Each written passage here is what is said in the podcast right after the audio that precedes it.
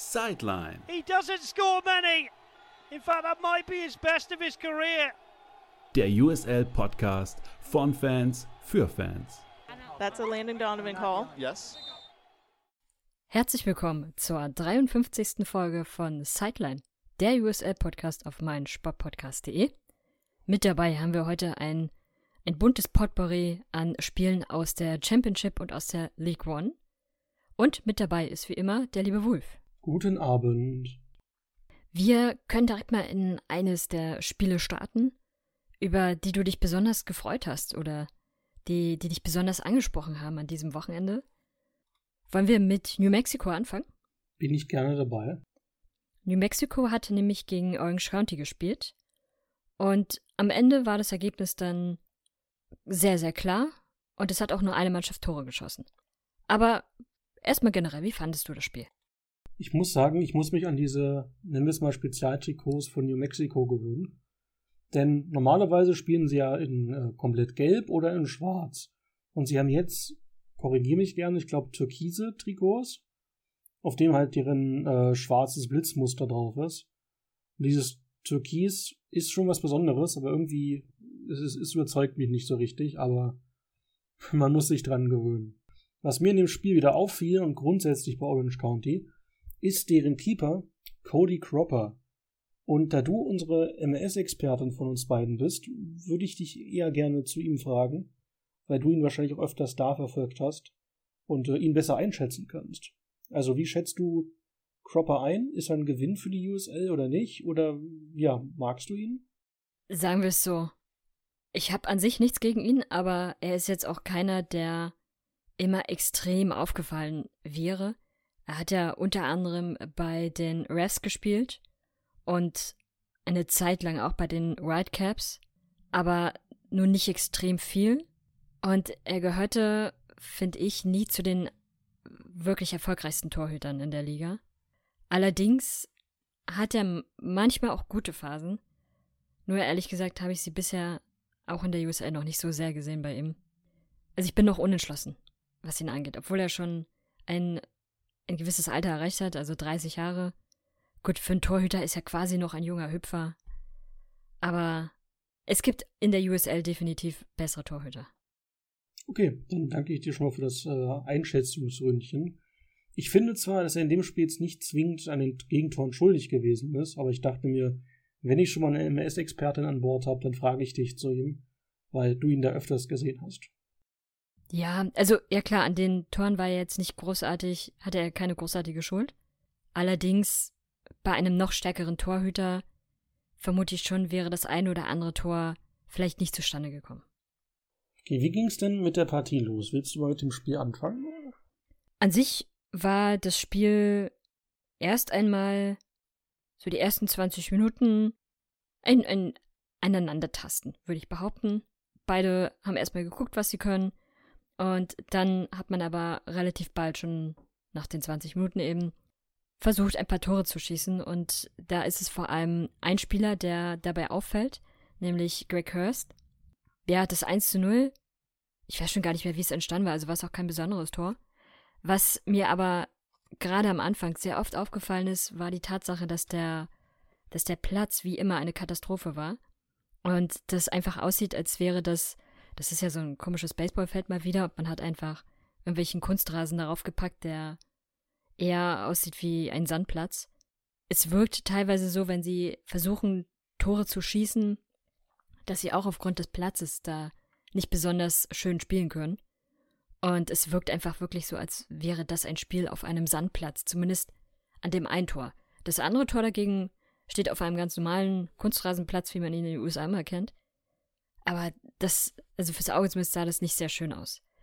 Besonders wenig schön aussah, war das zweite Tor, was in dieser Partie fällt, weil es ist ein Eigentor.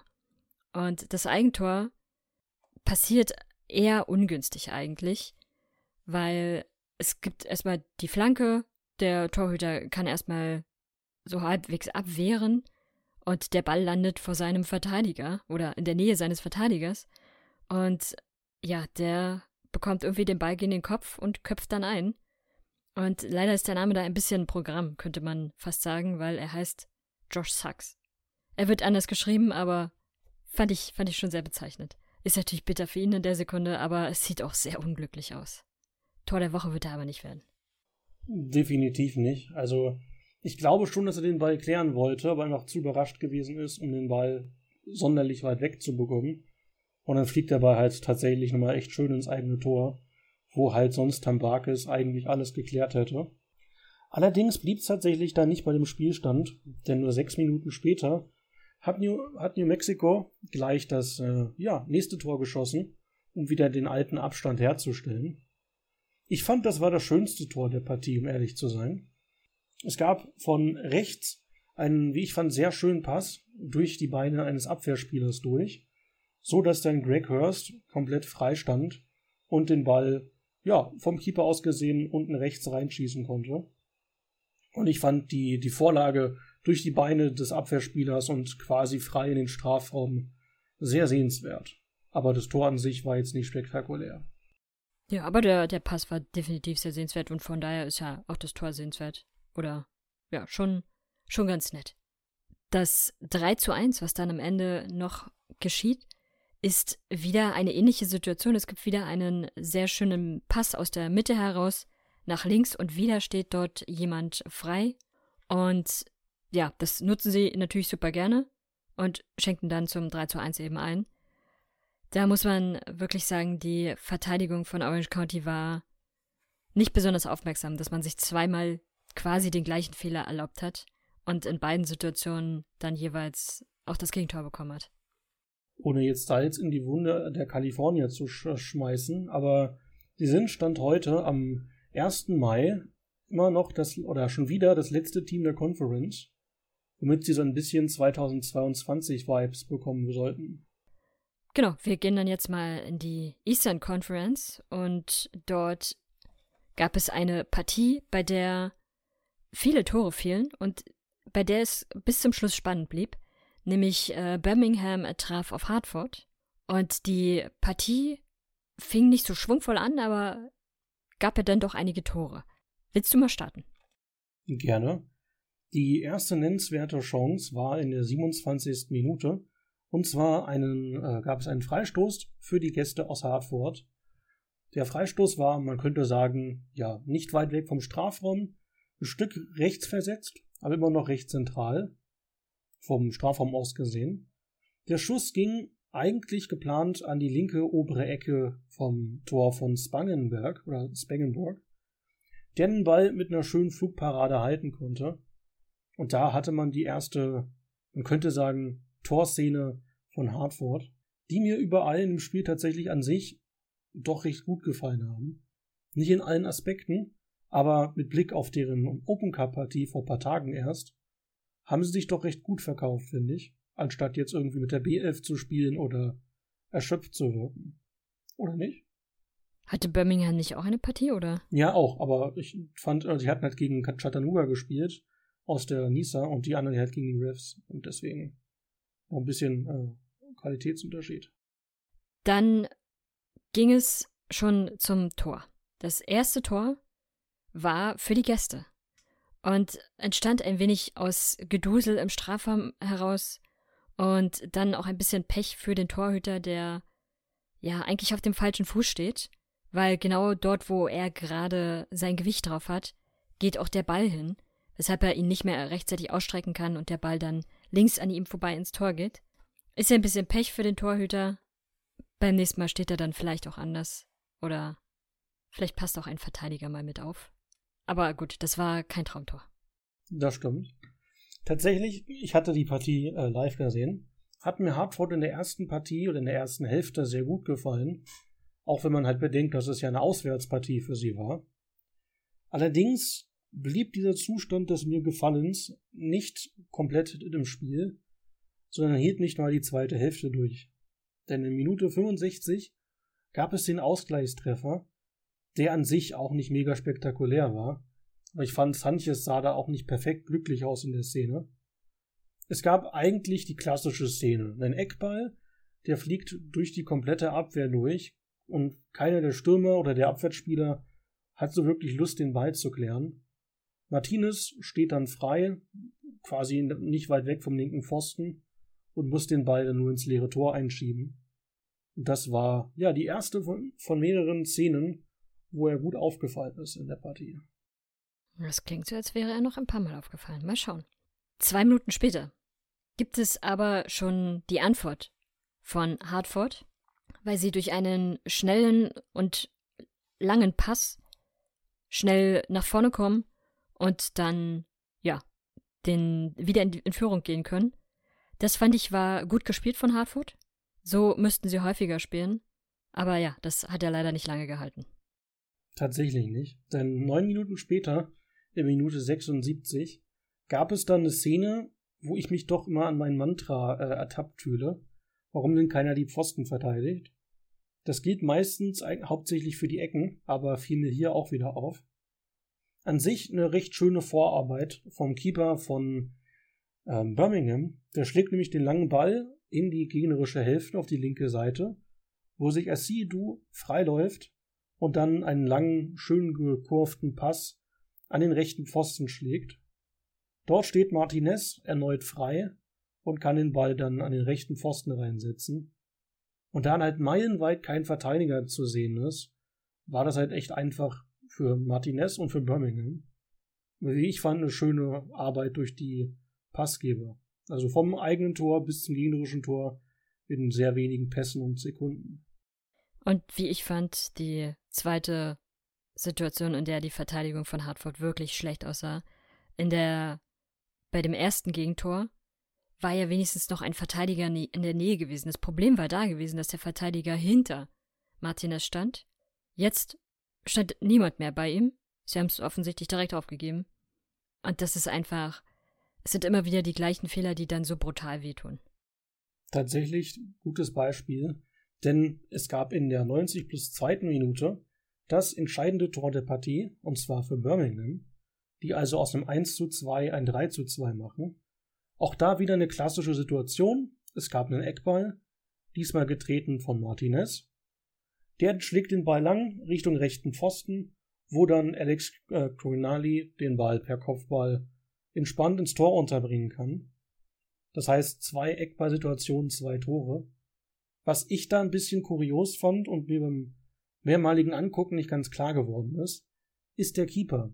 Denn Sanchez will anscheinend irgendwie Richtung Ball gehen, irgendwie vom Spieler von äh, ja, Birmingham, der neben ihm steht, berührt, worauf sich Sanchez erstmal fallen lässt. Aber in der Szene war halt der Ball schon längst weitergeflogen sodass Synchronali den Ball recht einfach ins Tor köpfen konnte.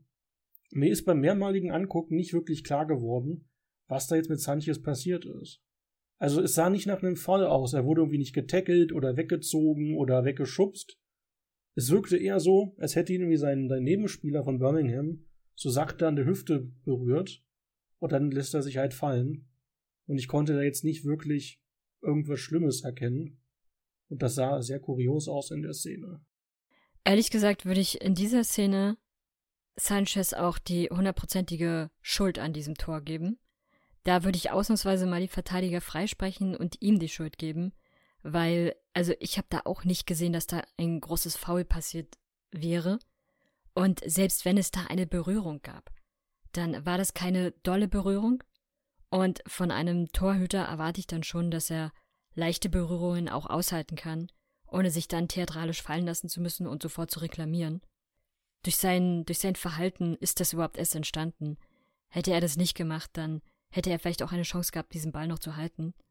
Aber das wirkte so, als wenn er da einfach einen Freistoß haben will, den er dann nicht bekommen hat, weil da an sich ja erstmal nichts war.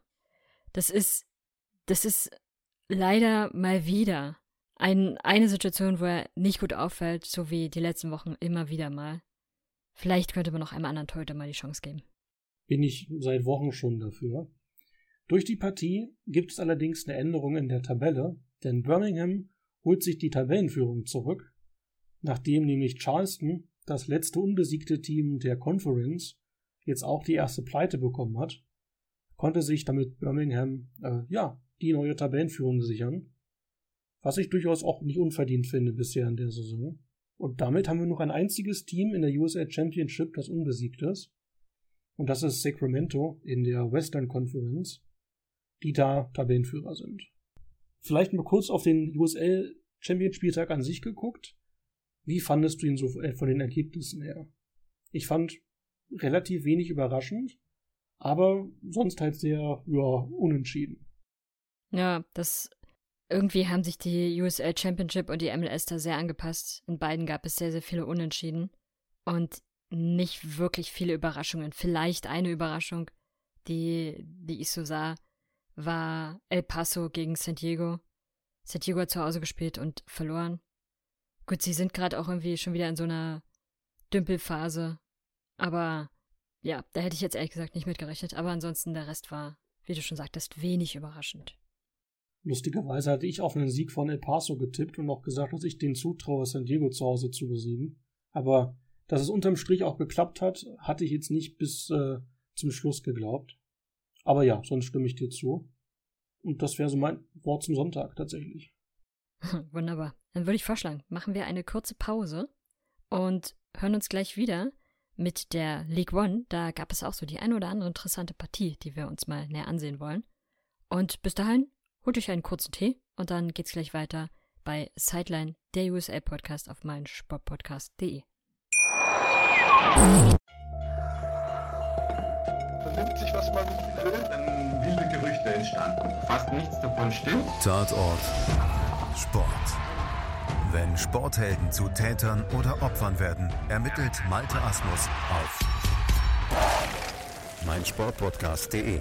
Folge dem True Crime Podcast, denn manchmal ist Sport tatsächlich Mord. Nicht nur für Sportfans. Willkommen zurück zu Sideline, der USL Podcast auf meinsportpodcast.de.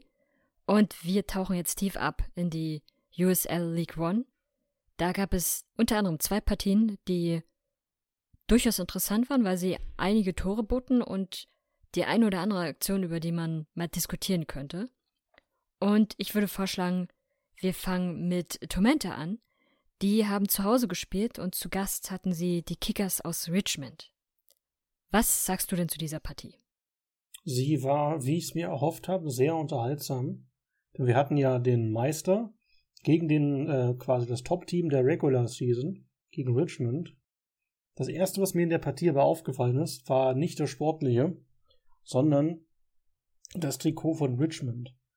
Denn wir hatten in den letzten Saisons schon öfters All-Black-Trikots, wo also die Logos, die Sponsoren und die Namennummern schwarz auf schwarz gewesen sind. Stellenweise, was ich echt schwer fand. Und Richmond hat genau das Gegenteil gemacht. Sie hatten weiße Trikots und so eine silbrige Schrift, silbrigen Hintergrund für die Nummern und für die Namen. Und das macht es extrem schwer zu lesen.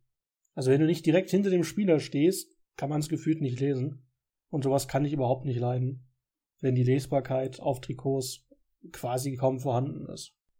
Zumal es ja eigentlich nur weiße T-Shirts sind und dann ist halt hinten ein silberner Aufdruck. Ja, genau, halt das, halt das Logo vorne auch auf Silber. Ich bin kein Fan von. Ich finde, man sollte immer die Lesbarkeit sehr wichtig machen und auch wenn es geht, nicht erst, wenn man genau hinterm Spieler steht. Ja, das stimmt. Oh ja, einige. Tatsächlich sogar sehr viele schöne Tore, wie ich finde. In der äh, siebten Minute tatsächlich gab es das erste Tor für die Jungs aus Richmond. Es gab eigentlich die klassische Situation. Es gab eine Ecke, der Kopfball wird geklärt und der Ball wird aus dem Strafraum rausgekegelt. Allerdings hat keiner da einen der Spieler von Richmond auf dem Zettel, der dann ganz entspannt den Ball annehmen und aufs Tor ziehen kann. Der Ball wird auf jeden Fall abgefälscht, geht aber dann trotzdem als Schuss äh, ja, an den linken Pfosten rein. Und sah, wie ich fand, an sich trotzdem recht schön aus, der Schuss. Auch wenn er, glaube ich, nur aufgrund des Abfälschens dann diesen, diesen speziellen Drall abbekommen hat. Na gut, es wird ja auch, wenn ich das richtig gesehen habe, vom eigenen Spieler abgefälscht. Oh, ja, okay, gut, dann, dann passt das ja. Das war mit Sicherheit so eintrainiert. Sah aber schön aus, fand ich. es sah super schön aus, ja. Ich musste es mir zweimal ansehen. Aber ja, der war, der war ganz gut. Wie ging es denn dann weiter? Konnte Tormenta ausgleichen? Erst einmal nicht. Erstmal ging es so weiter, wie es angefangen hatte. Beziehungsweise, naja, erstmal war eine Zeit lang nicht so viel los und in der 41. Minute fiel dann das nächste Tor. In dem Fall war es äh, Justin Sukos, der, oder Suko, der den, den Ball quasi als kleines Geschenk bekommen hat, weil dieser Ball kullerte ganz munter einmal quer durch den Strafraum. Und äh, Suko denkt sich dann natürlich irgendwann, den nehme ich. Und versenkt ihn ins Tor. Auch flach geschossen, also in allen Situationen hatten die Verteidiger anscheinend plötzlich Löcher in den Beinen. Dass dieser Ball so weit durch den Straf Strafraum kommen kann, ist immer wieder ein Rätsel. Gehe ich mit. dass äh, die Vorlage zum Tor fiel übrigens durch einen Deutschen, durch Michael Hornsby, der ja bei Richmond mittlerweile spielt. Und äh, ja, das nur so als kleine Anekdote. Und noch ein Nachtrag, das 1-0 fiel durch Nathan äh, Orny. Hatte ich tatsächlich den Namen verlegt gehabt. Und den wollte ich noch nachtragen. Dann gab es noch vor der Pause ein drittes Tor. Und es war das dritte Tor für die Kickers. In dem Fall war es ein Freistoß gewesen, der außerhalb des Strafraums war. Und ja, mit ordentlich Drall dann oben rechts reingeht. Ich glaube, mit der Flugkurve hatte niemand gerechnet und wir waren uns auch erst nicht sicher, ob der irgendwo abgeprallt ist, weil der flog da wie ferngesteuert durch alle Spieler durch. Und dass der da gegen niemanden geprallt ist, ist eigentlich ein Wunder, aber nach 26.000 Wiederholungen konnten wir nicht identifizieren, dass er tatsächlich irgendjemand berührt hätte. Von daher war es tatsächlich ein, ein sehr guter, sehr guter Freistoß. Gehe ich mit, sah sehr schön aus und war dann auch eigentlich, kann ich schon mal spoilern, die Entscheidung. Auch wenn dann in der zweiten Halbzeit Tormenta ziemlich aufgedreht hat, so gab es dann ja mehrere Szenen, die ich durchaus ganz hübsch fand. Also in der 55. Minute zum Beispiel retten den Spieler von Tormenta ziemlich frei durch, schafft es aber aus kurzer Distanz, den Ball an äh, linken Pfosten vorbeizusenden. Und eine knappe Viertelstunde später eine ähnliche Szene. Allerdings hat da der Keeper von Richmond, Akira Fitzgerald, wie ich fand, eine sehr schöne Flugparade gemacht. Und man wirkte dann schon, dass sich äh, Richmond doch sehr zufrieden war mit dem Stand und dann Tormenta alles versucht hat, um das wieder rauszubekommen. Im Großen und Ganzen ein verdientes 1 zu 3 für die Kickers. Und bisher läuft die Saison für sie ja ganz okay. Gab schon schlimmere Jahre. Das stimmt. Wobei das Tor von Tormenta in der 82. auch nochmal sehr schön gewesen ist. Ja, stimmt. Das haben wir noch gar nicht erwähnt. Willst du das beschreiben? Ich würde dir nicht den Ruhm klauen. Das ist, es hat mich ein wenig an diesen äh, Freistoß erinnert, der zum 3 zu 0 geführt hatte, weil auch dort ist es, ich glaube, es war kein Freistoß, es äh, entstand aus dem Spiel heraus, aber äh, Abjai ist derjenige, der den, den Ball von außerhalb des Strafraums einfach mal aufs Tor abziehen lässt und dadurch, dass er eine sehr, sehr gute Flugkurve bekommt, dann ebenfalls oben rechts reingeht. Das war definitiv ein sehenswertes Tor der, der kleine Ehrentreffer hat dann aber am Ergebnis natürlich nicht mehr viel geändert. Das stimmt, aber sah trotzdem mal ganz schön aus.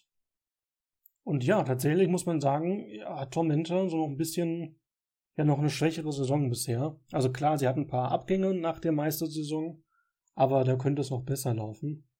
Und ich finde, ohne jetzt irgendwie hier Zuschauershaming betreiben zu wollen, aber da bist du Meister, spielst gegen das mitbeste Team der letzten Saison, gegen Richmond, dann hast du nur 1000 Zuschauer im Stadion oder 1200.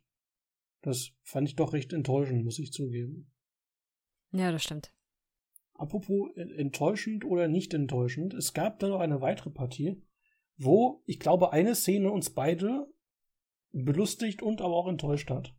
Und ich glaube, über die willst du wahrscheinlich am meisten reden. Ja, belustigt oder enttäuscht. Ich weiß gar nicht, ich glaube, beides passt nicht so recht. Eher verwundert, man kann es nicht beschreiben. Lieber Wolf, stell dir vor, du bist Spieler und du bekommst in der achten Minute eine gelbe Karte. Wie lange brauchst du wahrscheinlich, um die gelb-rote Karte zu bekommen? Puh, ne, also wenn es jetzt kein, kein wirklich notwendiges Foul ist, hoffentlich gar nicht. Weil normalerweise spielt man ja so, dass man, wenn man gelb vorbelastet ist, ich nenne es mal klügere Fouls macht oder dafür sorgt, dass man dafür keine Karte kriegt. Man würde sich dann nur auf eine gelb-rote Karte geben, wenn es wirklich notwendig ist. Ich sag mal, Notgrätsche oder ähnliches, um ein Tor zu verhindern. Bei dieser Lektion in der Fußballschule war leider Stefan Lukic nicht anwesend, weil jener bekam in der achten Minute eine gelbe Karte und in der 15. Minute hatte er dann die grandiose Idee, in der Hälfte des, der, der eigenen Hälfte war es, glaube ich, seinen Gegenspieler unnötig wegzurasieren. Es standen noch genug andere Mitspieler von ihm herum und er grätschte dann da mit ordentlich Karacho in diesen Gegenspieler rein.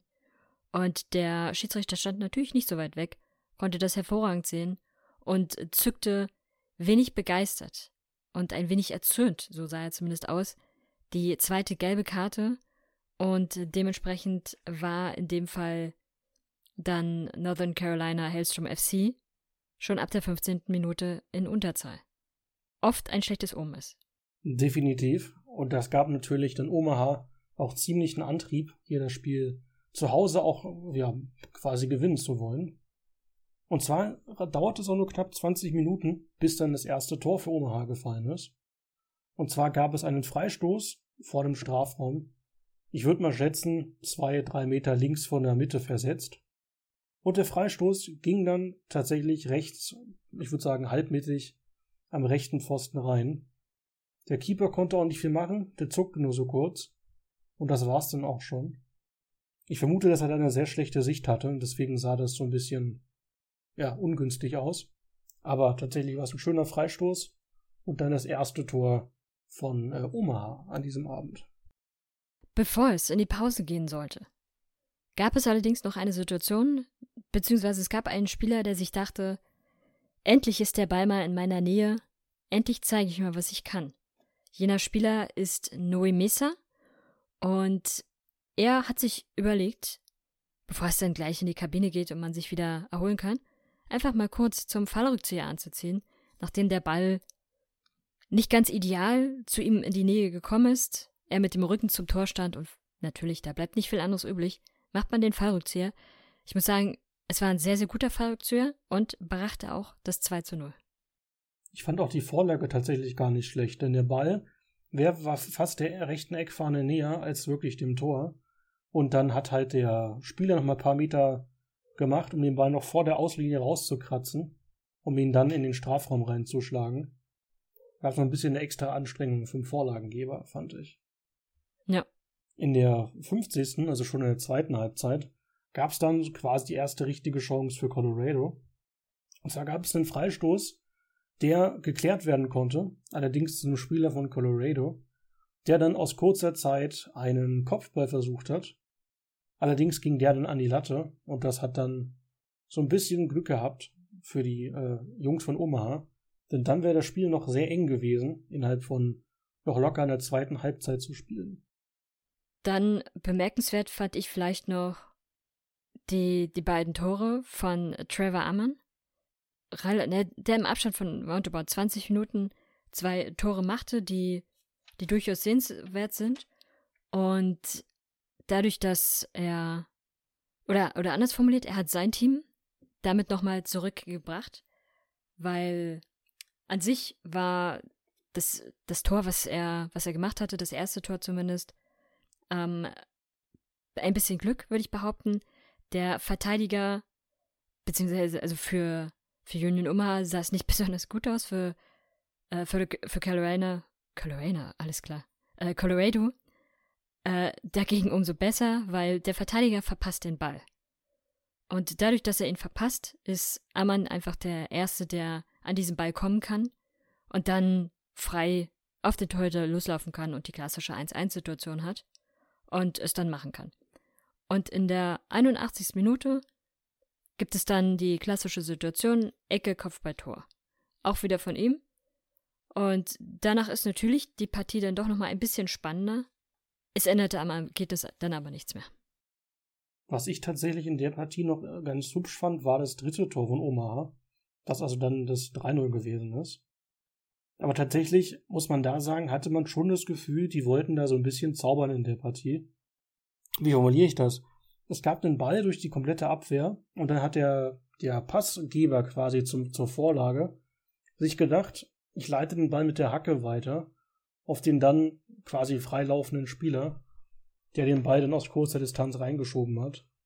Und das sah schon sehr gewollt aus, nach dem Motto, wir führen eh hier gerade hoch, wir sind eh in Überzahl, lass noch mal ein bisschen zaubern und ich mache dann einen Traumpass unnötig mit einem bisschen Show-Einlage. Das sah aber halt schön aus, aber das war schon, naja, wäre es 2-2 gewesen, hätte man es arrogant genannt. Da war es halt dann eher so ein bisschen übermütig teilweise. Wobei, also an sich fand ich dieses Tor und vor allem natürlich das Passspiel auch sehr schön. Allerdings war genau dieses Verhalten ja auch der Grund dafür, dass es dann zum 3 zu 1 gekommen war, weil auch da waren sie eigentlich im Strafraum von Colorado und haben ihn aber, nachdem sie wieder gezaubert hatten, verloren und Colorado hatte dann einfach schnell gemacht und hat dann den Ball einfach schnell nach vorne gepasst, was an sich ja, wie eben schon mal beschrieben, kein Problem gewesen wäre, wenn der Verteidiger den Ball nicht verpasst hätte. Also auch so Zauberei kann manchmal dann doch böse enden. In dem Fall hatten sie doch mal Glück. Sie haben mit einem Tor mehr gewonnen. Es hätte aber auch schlecht enden können. Das stimmt. Was ich tatsächlich gerade an der League One-Tabelle interessant finde, ist, dass die zwei Teams, die letztes Jahr richtig schlecht waren, aktuell Tabellenführer sind.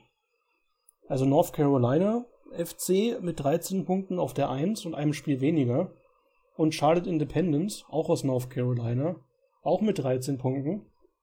Allerdings mit einem Spiel mehr auf der 2.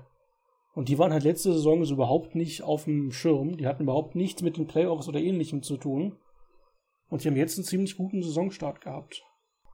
Gibt es denn Partien am Wochenende, die du empfehlen würdest?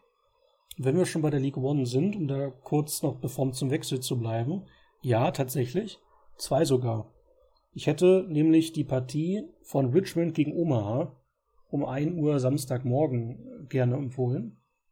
Und das Top-Tier-Duell im wahrsten Sinne des Wortes zwischen den Red Wolves aus Chattanooga und den Ibissen von Tormenta, auch um 1.30 Uhr Samstag.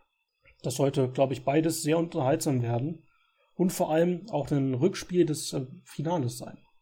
Also äh, Red Wolves gegen Tormenta. Alle vier Teams, die du gerade genannt hast, sind ja aktuell in den Playoff-Plätzen. Allerdings, die Teams dahinter lauern auch. Von daher, wer da verliert, könnte eventuell, da kann sich in der Tabelle nochmal einiges ändern. Dann gehen wir mal in die Championship. Sind da denn Partien, auf die du dich wahnsinnig freust? Puh, also da gibt es durchaus einiges Unterhaltsames. Denn ich würde zum Beispiel sagen, dass die Partie zwischen Tampa und Phoenix unterhaltsam sein könnte. Die ist um 1.30 Uhr am Sonntagmorgen. Allerdings glaube ich, dass ein Spiel für die Taktikfetischisten interessant sein könnte. Und zwar zwischen Monterey und Pittsburgh. Ich hatte in meiner englischen Vorschau auf das Spiel von RGV gegen Monterey gesagt, dass Monterey so ein bisschen das Pittsburgh des Ostens ist, äh, des Westens ist und jetzt kriegen wir quasi das Duell der beiden Pittsburghs aufeinander. Von zwei sehr technisch versierten Trainern, die einen sehr ähnlichen Spielstil haben. Und ich glaube, das könnte unterhaltsam werden, wie sich da beide Teams gegenseitig den Schneid abkaufen. Da gibt's nur eins, Sieg oder Spielabbruch. wie sieht's denn bei dir aus? Es gibt eine Partie, von der ich vermute, dass sie sehr interessant werden könnte. Also, es wird definitiv eine interessante Partie werden, weil beide Teams bisher ganz gut in den letzten Wochen gespielt haben und gezeigt haben, dass sie es können, dass sie auch überraschen können. Allerdings manche auch zu komischen Sachen neigen, die äh, nicht immer nur fußballerisch äh, gemeint sind. Ich rede von der Partie zwischen den Switchbacks und El Paso, die aufeinandertreffen werden am Samstag um ganz klassische Zeit, zu der man Fußball schauen will. Und beide Teams sind aktuell in der Tabelle auf Platz 2 und 4. Also die Switchbacks auf 2 und El Paso auf 4. Das wird, glaube ich, ein sehr, sehr starkes Duell werden. Gehe ich mit. Was mir diese Woche auffällt, ist, dass es relativ ein zerteilter Spieltag ist. Meistens haben wir die meisten Spiele an einem Tag und dann sehr viele. Und jetzt haben wir am Wochenende vier Spiele in der Nacht von Freitag auf Samstag. Dann sechs Spiele in der Nacht auf Samstag auf Sonntag und noch mal ein Spiel in der Nacht von Sonntag auf Montag. Das ist dann das Rückspiel von Vegas gegen San Antonio. die bereits am Wochenende gespielt hatten, also an dem letzten. Was mir so ein bisschen leid tut, das ist Birmingham, denn die spielen jetzt doppelt. Die haben in der Nacht auf Donnerstag ein Spiel in Miami und müssen dann in der Nacht auf Sonntag gegen Oakland zu Hause ran. Also, wenn man das so sieht, knapp drei Tage, zwei Tage Pause. Und das ist natürlich dann schon eine arge Belastung. Auch wenn natürlich jetzt, ich glaube, Miami, Birmingham noch besser zu reisen wäre, als jetzt ich spinne mal rum, Birmingham nach äh, Kalifornien, Sacramento oder so. Aber trotzdem, sehr wenig Zeit zwischen den Spielen. Und so richtig verstehe ich das auch mit dem Doppelspielen tatsächlich nicht. Weil wir haben zwölf Teams bei, in jeder Conference. Also es geht genau auf, wenn jedes Team jede Woche spielen würde. Was dann stellenweise Teams gar nicht spielen oder doppelt spielen, das verstehe ich nicht wirklich. So von der Ansetzung her. Na gut, was eventuell sein könnte, ist, dass ihr Stadion in der Woche nicht frei ist oder es irgendwelche besonderen Events in der Stadt gibt, weshalb man da auf das Spiel in, in so einer Woche verzichtet. Ist nur eine Theorie. Okay, das ist natürlich ein Punkt für dich, den muss ich zugeben.